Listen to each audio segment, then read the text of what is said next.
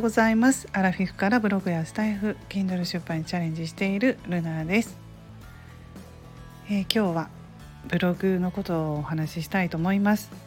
最近ノートというプラットフォームでブログを書き始めたんですね。昨日で6記事書いたんですよ。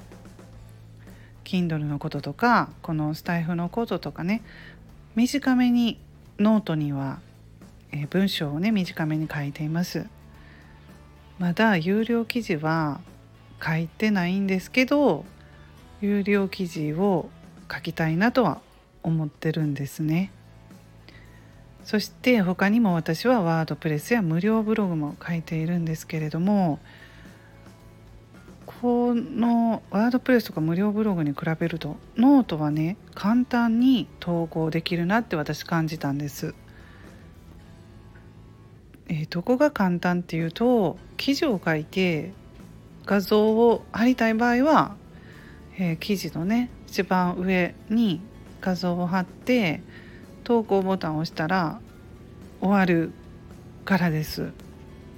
あとハッシュタグを最後に入れるっていうのがねノートにはありますけれどもあのまあ文章を気軽に書いてすぐ投稿できるんだなっていうことをノートをやって思いました WordPress や、まあ、私無料ブログははてな無料ブログなんですけど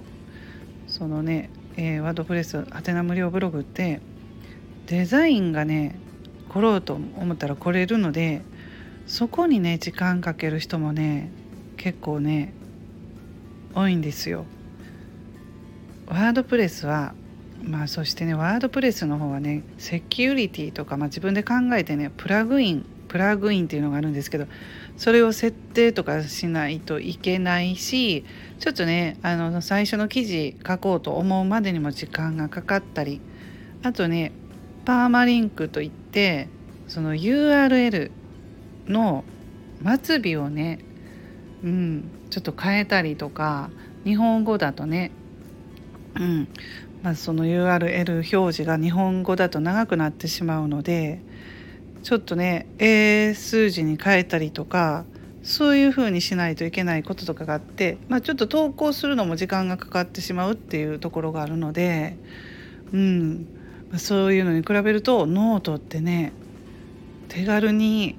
文章が書けるんだなってやってみて思いました。ツイッターの長文版って感じかな。そんな風に私は思ったんですけどまあでも手軽な分そのアドセンス Google のアドセンスとかアフィリエイトっていうのが使えないっていうところはまああるんですけどね。うん、で収益化の方法がまあ有料記事を書かないと収益がね発生しないっ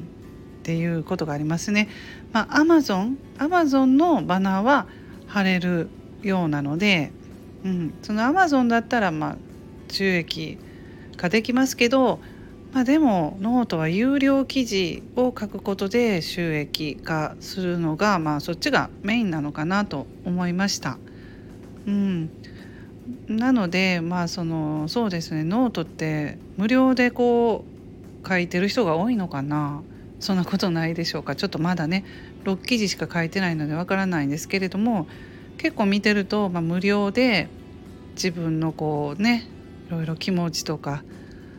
今まで苦労したとかねことを人生経験を書いてる人とかがね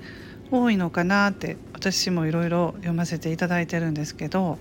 まあ、そういう感じでまあエモいそうですねノートはエモいことを書くみたいなそういうのがいいとかいうことも聞きましたね。うん、そしてねブログってちょっと最近ねあの日本アフィリエイト協議会っていうところのホームページに書いてたんですけどそのねアフィリエイト市場調査2021年を発表という記事で月1万以上のアフィリエイト収入のあるアフィリエイトサイト運営者は全体のね13.1%とそのね前年度より10%も増えているっていう調査が結果がねあったんですよ。ということはもうブログにね力を入れる人が増えているっていうことなんだなと思いましたそういう記事を見てねだからどんどんやっぱりブログ書く人も増えてると思いますしこのようなご時世なので、ね、副業とかも増えてるので、うん、ブログに力を入れる人が増えているんだなって思います。うんなのでねまあどのどこで、まあ、ノートとか無料ブログとか WordPressとかどれで書くかっていうのは、ね、自分で選んで収益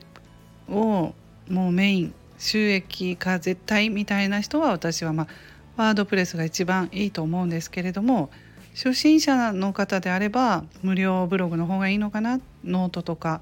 まあ、無料ブログの方がいいのかなと思います。はいそれでは今回はこの辺で終わります。ルナの独り言ラジオルナでした。